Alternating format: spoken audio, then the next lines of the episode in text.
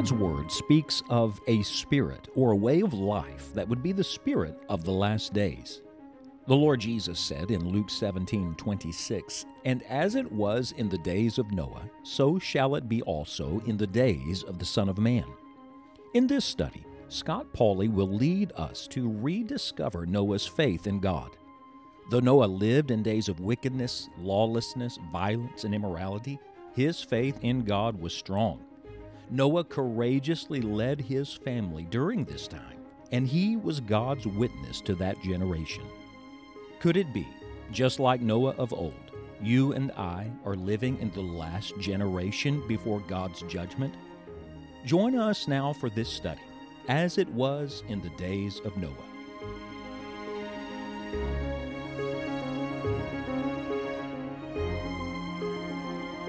I must be getting old, but I enjoy watching birds.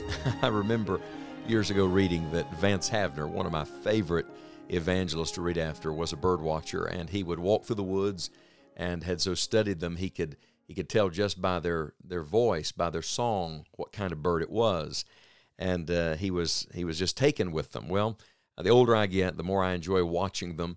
Uh, we we love to watch the birds at the bird feeder near our home, and the cardinals are my personal favorite. Uh, God, who created the birds, used them often in Scripture as symbols of spiritual truth. Uh, for example, the eagle uh, is used to picture God's work in us and God's work for us in Scripture. quail used as a picture of God's provision uh, the swallow, a picture of God's presence and uh, safety in His presence. Uh, in the Psalms, you have the pelican and the owl, a picture of loneliness. Uh, the Lord Jesus, in the Gospel according to Matthew, chapter number 10, talked about God's care for the sparrow, the smallest, uh, the, the most uh, defenseless, and yet God cares.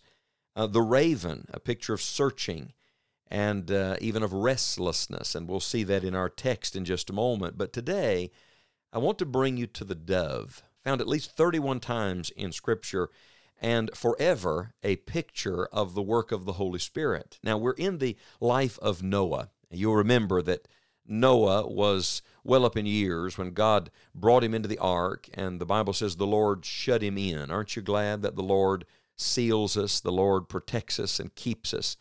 But then imagine staying on that boat for days on end while the rain, the torrential rain fell and the floodwaters rose and everything and everyone was destroyed. Uh, you're, you're on the boat just waiting to see what God will do. The Bible says in Genesis chapter 8, verse number 6, it came to pass at the end of 40 days that Noah opened the window of the ark which he had made, and he sent forth a raven which went forth to and fro until the waters were dried up from off the earth. Remember, I said to you, the raven is a picture of restlessness, of searching. Uh, even the oldest book in the Bible, Job chapter 1, verse number 7, uh, talks about that. And then you come to verse number 8 uh, Uh, of Genesis chapter 8. Also, he sent forth a dove. Here's the first mention of the dove in Scripture. He sent forth a dove from him to see if the waters were abated from off the face of the ground, but the dove found no rest for the sole of her foot, and she returned unto him into the ark. For the waters were on the face of the whole earth. Then he put forth his hand and took her and pulled her in unto him into the ark. Uh, this is interesting, but the ancient mariners would actually use doves as uh, a GPS of sorts uh, to give direction to find dry land. That's exactly what Noah was doing. Verse 10 says, And he stayed yet other seven days. I wonder what he did for those seven days. I imagine he was worshiping and he was praying and he was waiting on God. Interesting, isn't it, that God did not give him every detail? Noah didn't steer the boat, he rested in the Lord, he waited. Uh, he didn't force the door open. He waited on God's perfect time. He stayed yet other seven days, and again he sent forth the dove out of the ark. And the dove came in to him in the evening, and lo, in her mouth was an olive leaf plucked off. So Noah knew that the waters were abated from off the earth. And he stayed yet other seven days, and sent forth a dove, which returned not again unto him any more. So the dove, of course, the, the bearer of good news, of glad tidings, that there is earth, there's vegeta- vegetation, there is life, uh, is here first introduced to us. And of course, as we go through the rest of Scripture, this progressive revelation, we see that the dove is very often pictured as a symbol of the Holy Spirit. So you see God's presence with Noah, just as the Spirit of God is with us. What do we learn from this, this dove? Well, first, there's a picture of purity here. The Lord Jesus talked about being harmless as doves.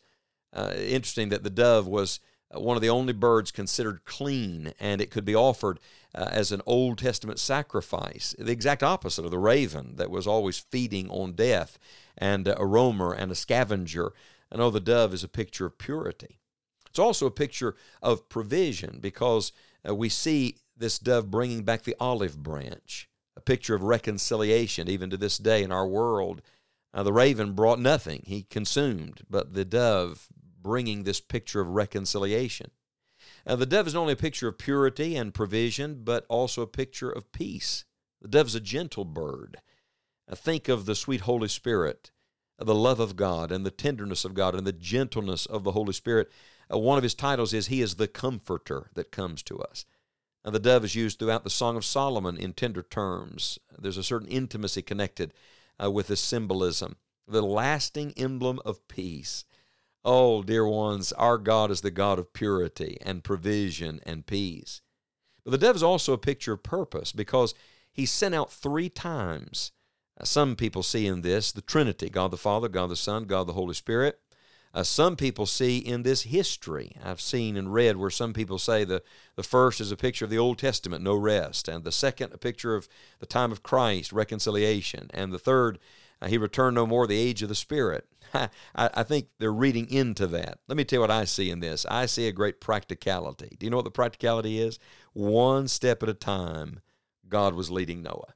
One step at a time, one day at a time, one moment at a time. And why does the Holy Spirit of God come to dwell within us?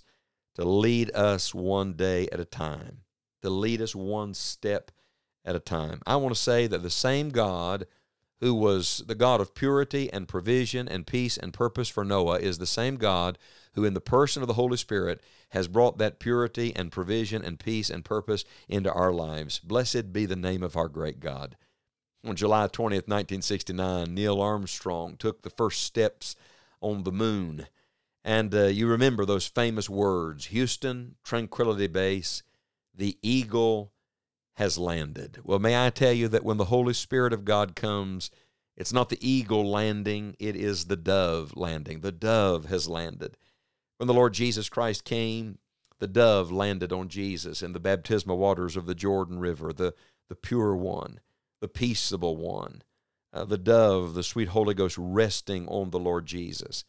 Uh, in Acts chapter 2, on the day of Pentecost, the Spirit of God came to indwell every believer. On that day, the dove landed on the church, bringing all of the power and purpose of God uh, into fulfillment.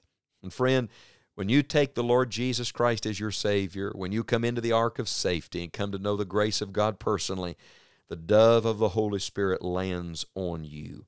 And do you know why? Because He wants to provide all that is needed in your life and He wants to lead you day by day and step by step. You know, if you study all of the references to the dove in Scripture, two things are always emphasized their eyes and their voice. Oh, I love that. May I tell you, the Holy Spirit sees perfectly. He sees what you cannot see. Let Him guide.